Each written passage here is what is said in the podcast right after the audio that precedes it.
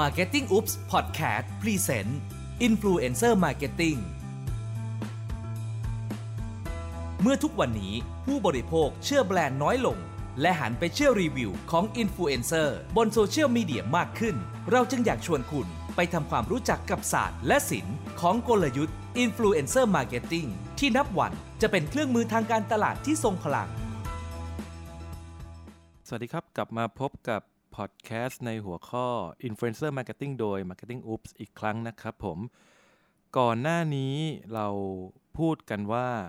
อะไรคือ Influencer อะไรคือ Influence จนมาถึงการพิจารณาปัจจัยในการเลือก Influencer แบบเบื้องต้น ซึ่งก่อนหน้านี้ก็จะเป็นทฤษฎีที่ตัวผมเนี่ยรวบรวมขึ้นมาจากประสบการณ์ของตัวเองนะครับผม EP นี้เนี่ยเราจะมาว่ากันด้วยเรื่องของการวางแผนอินฟลูเอนเซอร์ ก็คือแผนที่จะนำอินฟลูเอนเซอร์มาเป็นส่วนหนึ่งกับแผนงานการตลาดของเรา โดยเฉพาะแผนการสื่อสารการตลาดนะครับผมโดยที่ผมอาจจะไม่ได้พูดถึงตัว Marketing Communication Objective ซึ่งเป็นภาพใหญ่ของแต่ละแบรนด์นะครับหรือของแต่ละบริษัท เพราะว่า Marketing Objective หรือ Marketing Communication Objective ของแต่ละแบรนด์เนี่ยจะมีหน้าตาไม่เหมือนกัน เพราะว่าแต่ละคนคงจะมีสถานการณ์ปัจจุบันไม่เหมือนกันนะครับแต่ผมเนี่ย จะเน้นที่ว่าแล้วอินฟลูเอนเซอร์เนี่ยจะเข้ามาปลักหรือเข้ามาประยุกต์เนี่ยให้เข้ากับแผนงานของเราได้อย่างไรบ้างนะครับ โดยวิธีการเริ่มต้นผมก็คิดว่า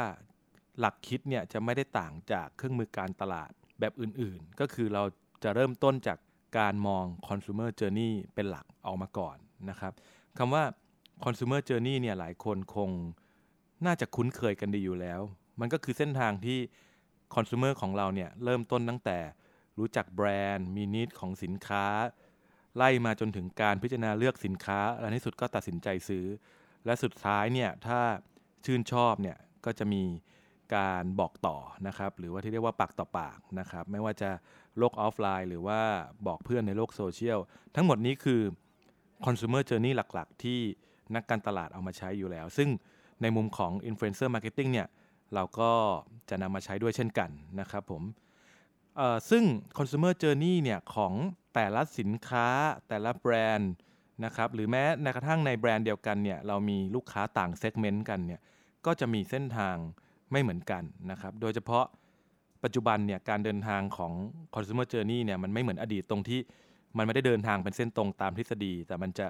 กลับไปกลับมาจะวนไปวนมามันจะสลับซับซ้อนมากขึ้นนะครับ ขั้นตอนแรกที่เราต้องรู้ก่อนก็คือว่า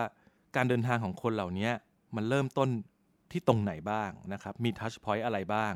แล้วไปอยู่ในจุดไหนบ้าง จนสุดท้ายเนี่ยเวลามันจบนะครับผมเราก็จะเห็นเลยว่าภาพรวมของคอน sumer แต่ละคนเนี่ยเป็นอย่างไรนะครับ หน้าที่ของเราผมคิดว่าแต่ละแบรนด์เนี่ยจะให้น้ำหนักของแต่ละจุดระหว่างทางไม่เหมือนกันนะครับ ส่วนจุดไหนเนี่ยที่อินฟลูเอนเซอร์จะมาช่วยตอบโจทย์ได้เดี๋ยวเราจะมาพูดกันต่อไปนะครับแต่ก่อนอื่นเนี่ยผมจะต้องพูดอย่างนี้ก่อนว่าถึงแม้ consumer journey เนี่ยมันจะดูสลับซับซ้อนนะครับถ้าเรามองกันที่รายละเอียด แต่ว่าเวลาเราวางแผนเนี่ยเรามักจะมอง consumer journey เป็นเส้นตรงอยู่ดีนะครับเพื่อให้เข้าใจง่ายนะครับโดยที่เรามักจะเริ่มตั้งแต่การสร้าง awareness นะครับไปจบที่ advocacy แบบที่เราอ่าพูดถึงก่อนหน้านี้นะครับระหว่างจุดพักเนี่ยครับ ผมคิดว่า consumer journey เนี่ยมันมีหลายโมเดลนะครับจุดพักตั้งแต่ต้นจนจบระหว่างทางเนี่ยมันจะมีชื่อเรียกแตกต่างกันไป เช่น preference educate engagement consideration อะไรก็แล้วแต่นะครับ ในมุมของผมอะครับ consumer journey ผมอาจจะไม่ได้ลงรายละเอียดว่ามันมีอะไรนะครับ แต่ผมจะบอกว่า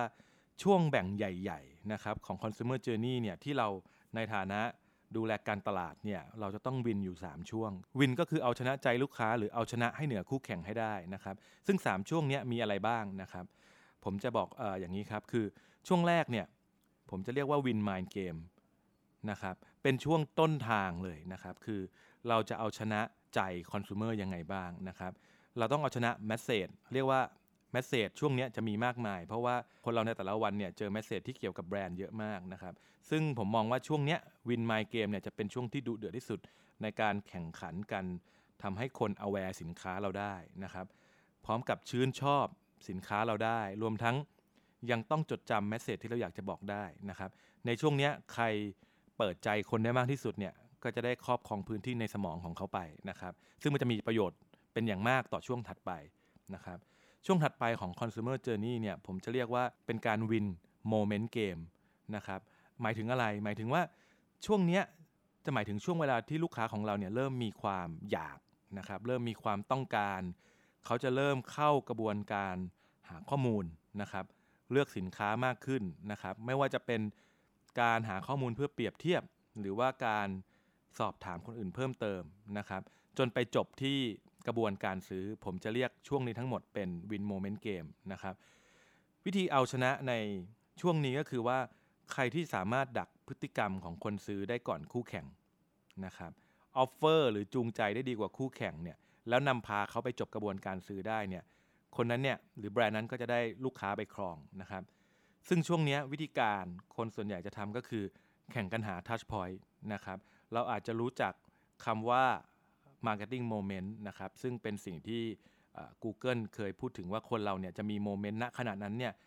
ในความต้องการหรือหาข้อมูลแตกต่างกันไปนะครับบน moment ต่างๆเนี่ยแต่ละคนจะมีพฤติกรรมไม่เหมือนกันนะครับเรามีหน้าที่ต้องไป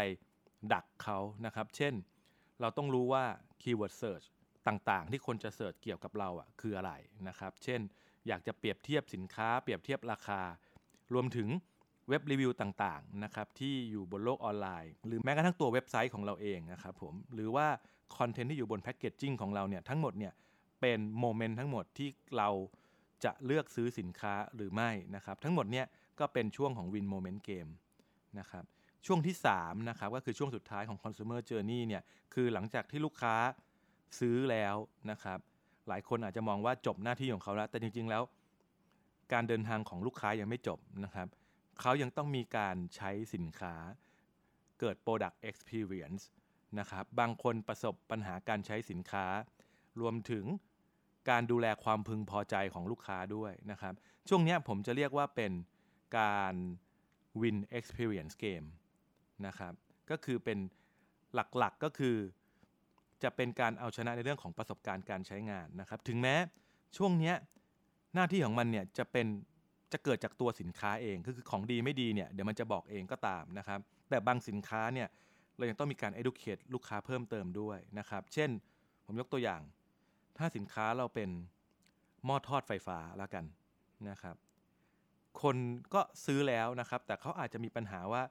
ฉันซื้อหม้อทอดไฟฟ้าแล้วฉันจะเอาไปทำอะไรต่อได้บ้างนะครับ ในเชิงของ content marketing เนี่ยก็ต้องบอกว่าก็เราสามารถ educate เขาได้ว่าเอาไปทำเป็นเมนูแบบนั้นแบบนี้สิ นะครับรู้ไหมว่าหม้อทอดไฟฟ้าทอดปลาต้องโกได้เป็นต้นนะครับ หรือว่าถ้าเราเป็นค่ายมือถือนะครับ ในมุมของลูกค้าเราอาจจะอยากได้คนมาคอยเตือน เวลาแบบแพ็กเกจเน็ตเราใกล้หมดอย่างเงี้ยครับผมซึ่งทั้งหมดเนี้ยมันเป็น experience ทั้งหมดนะครับ แม้กระทั่งบางสินค้าเนี่ยก็จะเกิดพฤติกรรมแปลกๆนะครับ เช่น คนไม่มั่นใจว่า การตัดสินใจซื้อของเราเนี่ยถูกต้องหรือเปล่านะครับ เช่นของราคาแพงอย่าง รถยนต์เป็นต้น หน้าที่ของเราก็อาจจะต้องเข้าไปคอยบอกเขาว่า คุณตัดสินใจซื้อของเราอะถูกต้องแล้วนะครับ ทั้งหมดทั้งมวลเนี่ยคือหน้าที่ของเรายังไม่จบการ Win Experience Game เนี่ยเราต้องทำทุกอย่างเพื่อให้เขาไปถึงปลายทางที่เราอยากได้มากที่สุดนะครับ ไม่ว่าจะเป็นการ Repeat Purchase การซื้อซ้ำนะครับ ซื้อให้บ่อยขึ้น การทำ cross sell หรือปลายทางที่เราต้องการมากที่สุดคือการบอกต่อคนอื่น ทั้งหมดเนี่ยครับคือช่วงที่ 3 ที่เราพูดถึงนะครับ ซึ่งแต่ละช่วงเนี่ยแนวทางการสื่อสารหรือ tactic การสื่อสารเนี่ยมันจะต้องแตกต่างกันไปนะครับ ถ้าเราพิจารณาดีๆเนี่ยทั้ง 3 ช่วงเนี่ยจะมีเครื่องมือการตลาดมากมายที่จะเข้ามาช่วย support ในเรื่องนี้นะครับ แล้วก็อินฟลูเอนเซอร์เองเนี่ยก็จะเข้าไปช่วยตอบโจทย์ได้ทั้ง 3 ช่วงเหมือนกันนะครับ ขึ้นอยู่กับการพลิกแพลง และทำยังไงให้มัน smooth ที่สุดนะครับ ซึ่งผมอยากจะบอกว่าในบางจุดเองเนี่ย จะมีเฉพาะเครื่องมืออินฟลูเอนเซอร์นั้นที่ช่วยตอบโจทย์ได้ เพราะว่าเครื่องมือการตลาดแบบอื่นๆเนี่ยจะดูไม่จริงใจเท่ากับการได้เลือกร่วมงานกับอินฟลูเอนเซอร์เช่น สมมุติผมบอกว่าเมื่อเกิด crisis ขึ้นมานะครับมีข่าวลือเกี่ยวกับแบรนด์เนี่ยการที่แบรนด์อาจจะออกมาแก้ข่าวเองเนี่ยอาจจะดูไม่น่าเชื่อถือเท่ากับมีบุคคลที่ 3 หรือคนที่เป็นสาวกของแบรนด์เนี่ยออกมาช่วยปกป้องแบรนด์เป็นต้นนะครับ ทีนี้เรารู้หมดทั้ง 3 ช่วงแล้ว ก็แล้วอินฟลูเอนเซอร์จะมาทำอะไรได้บ้างนะครับคือตอนนี้ผมได้รวบรวมเป็นหมวดใหญ่ ๆ ว่าหน้าที่ที่อินฟลูเอนเซอร์เนี่ยจะมาช่วยในทั้ง 3 ช่วงเนี้ยมีอะไรบ้าง ซึ่งจะมี 4 แบบใหญ่ ๆนะครับ คือผมจะบอกว่า 4 แบบเนี้ยมันเป็นการรวบรวมของผมเอง ซึ่งบางทีอาจจะยังไม่ครบถ้วนนะครับ แต่ว่าก็เผื่อจะเป็นตัวที่ช่วยจุดประกายให้กับทุกท่านได้นะครับ ทั้ง 4 แบบใหญ่ๆเนี่ยมีอะไรบ้างนะครับ ก็คือแบบแรกนะครับอินฟลูเอนเซอร์เนี่ยจะมาช่วยสร้างคอนเทนต์นะครับซึ่งมันกว้างมากคือต้องบอกว่าในหัวข้อนี้จริง ๆ เหมือนกับหลักคิดเดียวกับ content marketing เลย คือเราสามารถร่วมงานกับอินฟลูเอนเซอร์ในฐานะคนสร้างคอนเทนต์ โดยคอนเทนต์นั้นเนี่ยมีอะไรได้บ้าง อาจจะเป็นคอนเทนต์ที่แบรนด์อยากจะพูด message ที่แบรนด์ต้องการอยากจะพูดออกมานะครับ หรือเป็นคอนเทนต์เชิงสร้างกระแส นะครับ เป็นคอนเทนต์ที่แบรนด์เนี่ย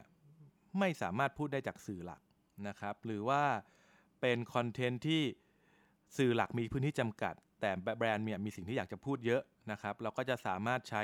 อินฟลูเอนเซอร์ร่วมงานกับอินฟลูเอนเซอร์เนี่ยพูดใน message long ๆ ที่เราอยากจะพูดได้นะครับ แต่ต้องอย่าลืมกฎ Economy of Trust ที่เคยพูดถึงเมื่อ EP ที่แล้วด้วย เพราะว่า อินฟลูเอนเซอร์จะทำงานได้ดีก็พูดในฐานะเป็นบุคคลที่ 3 ถูกต้องไหมครับอินฟลูเอนเซอร์ก็จะต้องใส่ opinion ที่มีความจริงใจนะครับ แล้วก็อินฟลูเอนเซอร์จะต้องไม่พูดในลักษณะเป็นรูปแบบหรือสไตล์เดียวกับแบรนด์ที่พูดออกมา อันนี้ก็คืออินฟลูเอนเซอร์สามารถมาสร้างคอนเทนต์ได้นะครับ ซึ่งคอนเทนต์เนี้ยในแต่ละ consumer journey ทั้ง 3 ช่วงเนี่ยก็จะไม่เหมือนกันนะครับ ช่วงต้นนะครับ win mind game นะครับหรือหรือการสร้าง awareness เนี่ย อินฟลูเอนเซอร์ก็จะมาช่วยในการแบบบอกว่ามีสินค้าออกใหม่เป็นต้นนะครับ ช่วยสร้างกระแส หรือว่าช่วงหลังนะครับ Win Experience Game เนี่ยอินฟลูเอนเซอร์ก็จะออกอาจจะออกมาบอกพวก how to วิธีการใช้สินค้าได้นะครับ ก็คือจะเห็นว่าพอเราพูดถึง Content Marketing เนี่ยมันก็จะเป็นอีกศาสตร์หนึ่งของ Marketing ซึ่งมันก็ค่อนข้างใหญ่มากนะครับ แต่ว่าวิธีการคิดของ Content Marketing เนี่ยก็อยู่บน Consumer Journey เหมือนกันนะครับ เพียงแต่ว่า Spokesperson เนี่ย จะเป็น Influencer แทนที่จะเป็นแบรนด์ออกมาพูดนะครับคอนเทนต์ที่เกิดขึ้นที่สามารถเป็นไปได้จริง ๆ มันมีเยอะมากๆนะครับถามว่าถ้าจะแบบให้สรุปเร็วๆนะครับผมก็อาจจะสรุปออกมาว่าคอนเทนต์ที่อินฟลูเอนเซอร์ทำได้เนี่ยมีกี่แบบดังนี้ครับคอนเทนต์เพื่อโปรโมทสินค้าคอนเทนต์เพื่อสร้างภาพลักษณ์ให้สินค้าคอนเทนต์เชิงสร้างกระแสคอนเทนต์ที่ให้ข้อมูลเชิงลึก รวมถึงคอนเทนต์ที่ support การ search คอนเทนต์เชิงรีวิวหรือ testimonial คอนเทนต์เพื่อกระตุ้นการซื้อ เช่นบอกโปรโมชั่น คอนเทนต์ที่บอกประสบการณ์ การใช้งานหรือแนะนำการใช้งานนะครับคอนเทนต์เพื่อบรรเทา crisis และคอนเทนต์ในรูปแบบอื่น ๆ จะเห็นว่าถ้าจะแยกคอนเทนต์ออกมาเนี่ยมันมีอีกเยอะมากกว่านี้เยอะแยะมากมาย แต่ว่าหัวข้อที่ 1 ตรงนี้คืออินฟลูเอนเซอร์สามารถมาสร้างคอนเทนต์เพื่อ support marketing ได้นะครับ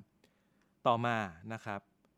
อินฟลูเอนเซอร์สามารถมาช่วยสร้าง conversation หรือบทสนทนานะครับ ในส่วนนี้จะต่างกับส่วนแรกคือ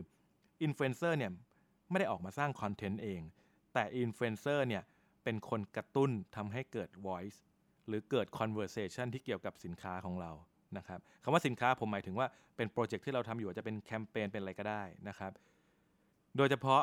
ถ้าเราเลือกร่วมงานกับอินฟลูเอนเซอร์ที่ถูกต้องที่มีฐานแฟนเนี่ยเป็นกลุ่มเป้าหมายเดียวกับเราเนี่ย เราจะได้ยินในสิ่งที่เราอาจจะไม่เคยได้ยินออกมานะครับเพราะว่าอินฟลูเอนเซอร์เป็นคนกระตุ้นให้เขาแฟนๆ ของเขาคอมเมนต์มาโดยที่ไม่รู้สึกว่าจะต้องแคร์แบรนด์มากนักนะครับเพราะบางทีเวลาคอน sumer feedback กับแบรนด์โดยตรงเนี่ย voice จะเป็นแบบหนึ่งนะครับแต่เมื่อพูดกับคนที่เป็นบุคคลที่3เนี่ย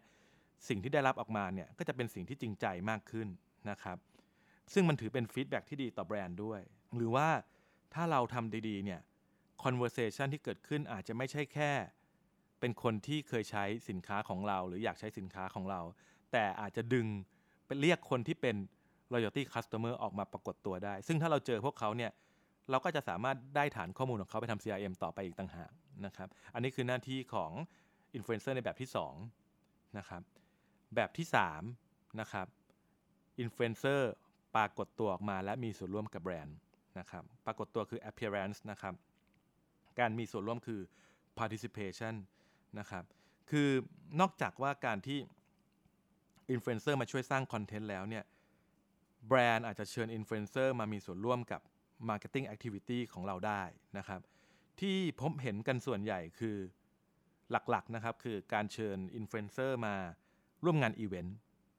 นะครับ ก็คือเชิญอินฟลูเอนเซอร์มาปรากฏตัวนะครับ มาเป็นส่วนหนึ่งของการทำ PR นะครับ หรือบางแบรนด์นะครับอาจจะร่วมงานกับอินฟลูเอนเซอร์ในฐานะเป็นพรีเซนเตอร์เลยก็ได้นะครับการนี้ก็จะเป็นสิ่งที่ผมเห็นหลักๆนะครับในหมวดนี้ แต่จริงๆจะจะบอกว่าไม่ได้จำกัดอยู่เฉพาะแค่นี้นะครับ เพราะว่ามันขึ้นอยู่กับ creativity ของเราแหละว่าเราจะร่วมงานกับอินฟลูเอนเซอร์ในแง่มุมอื่น ๆ ได้อีกหรือเปล่านะครับ อาจจะร่วมถึงขนาดแบบผมจินตนาการว่า co-creation ร่วมกับอินฟลูเอนเซอร์เพื่อออกสินค้ารุ่นใหม่เลยก็ได้ อันนี้ก็สามารถทำได้เหมือนกัน แล้วก็อยู่ในหมวดนี้ แบบหมวดที่4นะครับก็คืออินฟลูเอนเซอร์เนี่ยเป็นส่วนหนึ่งของแคมเปญนะครับมันจะคล้ายๆกับหมวดที่แล้ว แต่ว่าหลักคิดของหมวดนี้คืออินฟลูเอนเซอร์จะไม่ได้อยู่ในฐานะกระจายข่าวนะครับแต่อินฟลูเอนเซอร์เนี่ยจะอยู่ใน core idea ของสิ่งที่เราคิดเลย โดยเฉพาะการออกแคมเปญแตกต่างกันยังไง ถ้าเราคิดแคมเปญขึ้นมาแล้ว เราบอกว่าขออินฟลูเอนเซอร์เป็น part หนึ่งนะครับ ลักษณะที่จะเป็นว่าเอาอินฟลูเอนเซอร์มาช่วยกระจายข่าว เอามาให้ครบ IMC นะครับ แบบนี้ผมจะไม่เรียกว่าเป็นส่วนหนึ่งของแคมเปญ แต่แคมเปญที่มีการคิดโดยที่จะต้องมีอินฟลูเอนเซอร์อยู่ในไอเดียนั้นๆ เนี่ย หมายความว่าถ้าเราเอาอินฟลูเอนเซอร์ออกไปจากแคมเปญเนี่ย ไอเดียนั้นมันจะอยู่ไม่ได้เลยนะครับ แบบนี้เราจะพบมากใน แคมเปญเพื่อสังคมนะครับการทำเพื่อสังคมต่างๆ แล้วก็ในเมืองนอกเราก็จะพบเห็นบ้างนะครับ แต่ว่าในเมืองไทยอาจจะยังไม่ได้พบเห็นมากนัก ซึ่งถ้าเมื่อไหร่ที่อินฟลูเอนเซอร์อยู่ใน core idea แล้วเนี่ยเขาจะมีประสบการณ์ร่วมกับสิ่งที่เราทำเยอะมาก แล้วการส่งต่อความคิดออกไปเนี่ยมันจะมี Impact ค่อนข้างสูงนะครับ ทั้งหมดนี้ก็คือ 4 หลักกว้างๆนะครับที่อินฟลูเอนเซอร์จะสามารถทำอะไรร่วมกับแบรนด์ได้บ้างนะครับ คือจะเห็นว่าผมผมไม่ได้พูดว่าต้องทำอะไร เพราะว่าแต่ละแบรนด์สถานการณ์ไม่เหมือนกัน เพราะฉะนั้นการจะบอกเป็นสูตรสำเร็จในในจุดเนี้ยใน EP นี้เนี่ยมันเป็นไปได้ยากนะครับ แต่ผมเนี่ยก็จะให้ guideline ว่าหลักคิดกว้างๆเนี่ยคืออะไร สิ่งที่อินฟลูเอนเซอร์สามารถทำได้ แต่ว่ามันจะมีอย่างหนึ่งที่ผมอยากจะบอกคือ เมื่อกี้ผมพูดว่าสิ่งที่อินฟลูเอนเซอร์ควรทำใช่ไหมครับ มันจะมีอยู่หนึ่งอย่างที่ผมอยากจะบอกว่าเป็นสิ่งที่ ไม่ควรให้อินฟลูเอนเซอร์ทำนะครับคือเรามีมุมมองต่ออินฟลูเอนเซอร์แบบผิดวัตถุประสงค์ของของอินฟลูเอนเซอร์ก็คือมองอินฟลูเอนเซอร์เป็นเซลส์แมนหน้าที่หลักๆของอินฟลูเอนเซอร์คือตรงตัวคือหน้าที่ของเขาคือ influence หรือการสร้างแรงอิทธิพลจูงใจนะครับแน่นอนว่าทุกๆ แบรนด์ทุกๆ คนเนี่ยมีเป้าหมายคือการสร้างยอดขายนะครับ แต่ว่าการจะได้มาซึ่งยอดขายเนี่ยมันไม่ได้เกิดจาก การใช้เครื่องมือการตลาดเครื่องมือใดเครื่องมือหนึ่งนะครับ แต่มันเกิดจากการผสมผสานกิจกรรมการตลาดหลายอย่างนะครับอินฟลูเอนเซอร์เองก็เป็นหนึ่งในเครื่องมือหรือจิ๊กซอที่ต้องต่อกับจิ๊กซออื่นเหมือนกัน ดังนั้นเนี่ยการที่มองเขาเป็นเซลส์แมนเนี่ยมันอาจจะไม่ถูกต้องเสียทีเดียว บางคนอาจจะบอกว่าก็เคยเห็นกระแสที่ผ่านมาเวลาอินฟลูเอนเซอร์ลงอะไร แล้วก็มีคนออกไปซื้อตามทันทีนะครับ พวกสินค้าแบบ เกี่ยวกับ beauty นะครับหรือพวกร้านอาหารก็เป็นเพียงส่วนน้อยนะครับที่ consumer journey ของเขาอ่ะไม่ได้สลับซับซ้อนนะครับไม่ได้มีกระบวนการตัดสินใจซื้อที่ยาวนานนะครับซึ่งมันเป็นแค่สินค้าบางประเภทเท่านั้นเองที่ทำแบบนี้ได้ แต่ไม่สามารถที่จะใช้กับทุกสินค้าได้นะครับ ที่ผมต้องพูดอย่างนี้ออกมา เพราะว่าอาจจะมีบางแบรนด์นะครับที่มีการคิด KPI หรือการวัดผลเนี่ย เชิงยอดขายเมื่อร่วมงานกับอินฟลูเอนเซอร์เลยนะครับ ก็มองเหมือนกับมองว่าอินฟลูเอนเซอร์ต้องสร้างยอดขายให้กับเขาได้ ซึ่งผมคิดว่าอาจจะไม่ถูกแล้วก็อาจจะไม่ได้ผิดร้อยเปอร์เซ็นต์นะครับ แต่ว่าผมอยากจะพูดในสิ่งที่แฟร์สำหรับเขานะครับ เพราะว่าอย่างที่ผมบอกคืออินฟลูเอนเซอร์หน้าที่ของเขา influence ไม่ใช่เซลส์แมนนะครับ แต่ผมบอกว่าจะคิด KPI บนยอดขายกับอินฟลูเอนเซอร์ได้เนี่ย เพื่อเกิดความแฟร์เนี่ยผมคิดว่ามีอยู่แค่ 2 ปัจจัยนี้เท่านั้นที่จะเกิดขึ้นได้นะครับ อย่างแรกเนี่ยมันต้องเป็นสินค้าที่พิสูจน์แล้วว่า ไม่ต้องการเครื่องมือการตลาดอื่นใดเลยนะครับ นอกจากการใช้อินฟลูเอนเซอร์เท่านั้นนะครับ แล้วต้องมีสินค้าที่อินฟลูเอนเซอร์พูดถึงแล้ว คนสามารถซื้อออนไลน์หรือเดินออกไปซื้อโดยที่ไม่แวะที่ไหนเลยนะครับ ซึ่งผมคิดว่าสินค้าที่จะมีแบบนี้ในโลกเนี่ยมันไม่มีหรอกนะครับ คือผมพยายามนึกมันก็นึกไม่ออกนะครับ คือถ้ามีจริงเนี่ย อย่างเงี้ยผมถือว่าแฟร์ถ้าจะวัดอินฟลูเอนเซอร์ด้วยยอดขาย เพราะความเป็นจริงมันไม่ได้ง่ายอย่างนั้นนะครับสองนะครับ ข้อแม้ที่ข้อที่สองเนี่ยผมว่ามันเป็นเทรนด์ด้วย คือมันจะเป็นไปได้เมื่อเราย้ายอินฟลูเอนเซอร์เนี่ยออกจาก environment ของเขานะครับมาสู่ environment แบบ commerce platform หมายความว่าอะไร หมายความว่าปกติพื้นที่ที่อินฟลูเอนเซอร์อยู่เนี่ยจะอยู่ในโลกของ entertainment นะครับไม่ว่าจะเป็น YouTube Facebook หรือ IG เนี่ย environment แบบนี้ไม่ได้เหมาะกับการขายของ คือคนมาเสพเนี่ยเพื่อมาหา entertainment นะครับหรือ value ต่างๆ ที่ด้าน entertainment นะครับอันนี้ยกเว้นนะครับ ยกเว้นอินฟลูเอนเซอร์บางท่านที่ position ตัวเองไว้ขายของชัดเจนเท่านั้น เช่น พ่อค้าแม่ค้าออนไลน์นะครับที่ไลฟ์สตรีมจนตัวเองโด่งดังแบบ บังฮาซันขายอาหารทะเลตากแห้งอย่างนี้เป็นต้น ซึ่งอันนี้ก็จะเป็นแค่ข้อยกเว้นเล็กน้อยเท่านั้นเองนะครับทีนี้ถ้าเราจะนำอินฟลูเอนเซอร์มาผูกติดกับยอดขายได้เนี่ยเราต้องย้ายเขาจาก environment แบบ entertainment platform มาสู่ commerce platform นะครับทำยังไงคือ ผมว่าเมืองไทยอาจจะยังเห็นไม่ชัด แต่ว่าที่เมืองจีนเนี่ยจะเก่งเรื่องนี้มากนะครับ คือผมได้ยินว่าไม่นานมานี้คือแพลตฟอร์มอีคอมเมิร์ซของจีนที่ชื่อ Tmall รือเถาเป่าเนี่ยครับเขาก็จะมี ecosystem แบบหนึ่งที่เชื่อมการทำ influencer marketing กับการขายของนะครับ โดยที่เขาจะมี part หนึ่งคือการทำไลฟ์สตรีมนะครับ แล้วเชิญอินฟลูเอนเซอร์เนี่ยมาขายของไม่ต่างกับพ่อค้าแม่ค้าออนไลน์นะครับ ซึ่งมันก็จะสอดคล้องกับเทรนด์ที่ชื่อว่า shoppertainment นะครับ อย่างล่าสุดเนี่ยคือ Kim Kardashian ซึ่งเป็นเซเลบระดับโลกเนี่ยครับ ก็มาจอยกับโครงการนี้กับ Tmall ด้วย นะครับ แต่ว่าเธอไลฟ์สตรีมขายของเนี่ยขายอะไรขายน้ำหอมของเธอเองนะครับภายใน 1 นาทีเนี่ยขายไป 15,000 ขวด จากไลฟ์สตรีมหนึ่งครั้ง อันนี้ก็จะเห็นว่านี่คือตัวอย่างของการใช้อินฟลูเอนเซอร์ที่ย้าย environment ของเขาเนี่ยมาสู่ commerce platform นะครับ ซึ่งผมว่าอันเนี้ยถ้ามันเป็นแบบนี้จริงเนี่ยมันแฟร์มากถ้าจะวัดอินฟลูเอนเซอร์กันที่ยอดขายนะครับ เพราะว่า environment เนี่ยสภาพแวดล้อมเนี่ยคือเป็นพื้นที่ที่ต้องมีความเป็น salesman ล้วนๆเลยนะครับแต่ว่าถ้าเราจะใช้อินฟลูเอนเซอร์บน environment เดิมของเขาเนี่ยมันอาจจะไม่ใช่ยอดขายแต่มันกลับเป็นเรื่องของ influence เหมือนเดิมนะครับคงไม่สามารถถึงกับทำการปิดยอดขายได้นะครับแต่ยังไงผมก็คิดว่าถึงแม้เราจะไม่ได้สามารถวัดเชิงยอดขายจากอินฟลูเอนเซอร์ได้ตรงๆเนี่ยแต่ว่าเราก็ยังควรที่จะวัดในเชิงของ performance อื่นๆนะครับที่ไม่ใช่ ที่ไม่ใช่ยอดจำนวนหรือ volume การขาย แต่อาจจะเป็น sales signal อื่นๆนะครับหรือสัญญาณที่บ่งบอกได้ว่าอินฟลูเอนเซอร์คนนี้สามารถสร้างอิทธิพลจูงใจด้านการขายได้จริงๆนะครับซึ่งเดี๋ยวเราจะพูดกันอีกทีตอนการวัด KPI นะครับก็สรุป EP นี้สั้นๆนะครับอีกครั้งหนึ่งคือ EP นี้เราพูดว่าแบรนด์เนี่ยจะร่วมงานกับอินฟลูเอนเซอร์ในแง่มุมไหนได้บ้างนะครับคืออย่างแรกเนี่ยเราต้องเข้าใจ consumer journey ก่อน ซึ่ง consumer journey ของแต่ละคนไม่เหมือนกัน ต่างสินค้าต่างรูปแบบนะครับมีไม่เหมือนกันเลยนะครับ แล้วก็ใน consumer journey เนี่ยมันจะมี 3 โซนใหญ่ ๆ ที่เราจะต้องแข่งขันนะครับ ก็คือ win mind game win moment game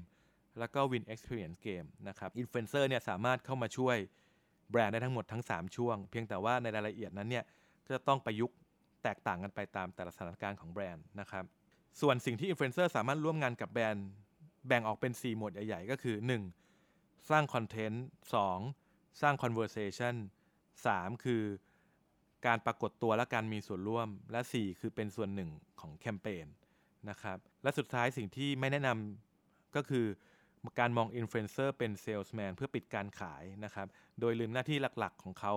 ไปก็คือหน้าที่ของเขาคือ influence นะครับเอาจริงๆ คือมันคงต้องในแต่ละแบรนด์เนี่ยเมื่อเรารู้แบบนี้คงต้องทำเวิร์กช็อปกันนะครับก็คือว่า เราคงต้องมานั่งหากันเลยว่าคอน sumer journey ของเราเป็นอะไร และในแต่ละช่วงเนี่ยทั้ง 3 ช่วงเนี่ยเราจะทำอะไร คือต้องมีการผมคิดว่าสิ่งสำคัญที่สุดคือต้องต้องมา brainstorm กันนะครับ เพราะว่าผลลัพธ์ของแต่ละแบรนด์มันต่างกันตามสถานการณ์นะครับ เมื่อเราระบุสิ่งที่เราต้องการทำเนี่ยได้ชัดเจนแล้วเนี่ยขั้นตอนต่อมาก็คือว่าการทำ brief นะครับ ซึ่ง brief เนี่ยก็จะเป็นสิ่งที่เอาหลักคิดของเรามาทั้งหมดเนี่ยส่งต่อ ข้อมูลให้กับทางอินฟลูเอนเซอร์นะครับเพื่ออินฟลูเอนเซอร์จะได้รู้ว่าเขาต้องทำอะไรให้เรานะครับสำหรับเรื่อง brief เนี่ยครับผมก็เราจะมาพูดกันอีกครั้งใน EP หน้านะครับซึ่งจะพูดเกี่ยวกับ brief โดยเฉพาะเลยนะครับสำหรับวันนี้สวัสดีครับ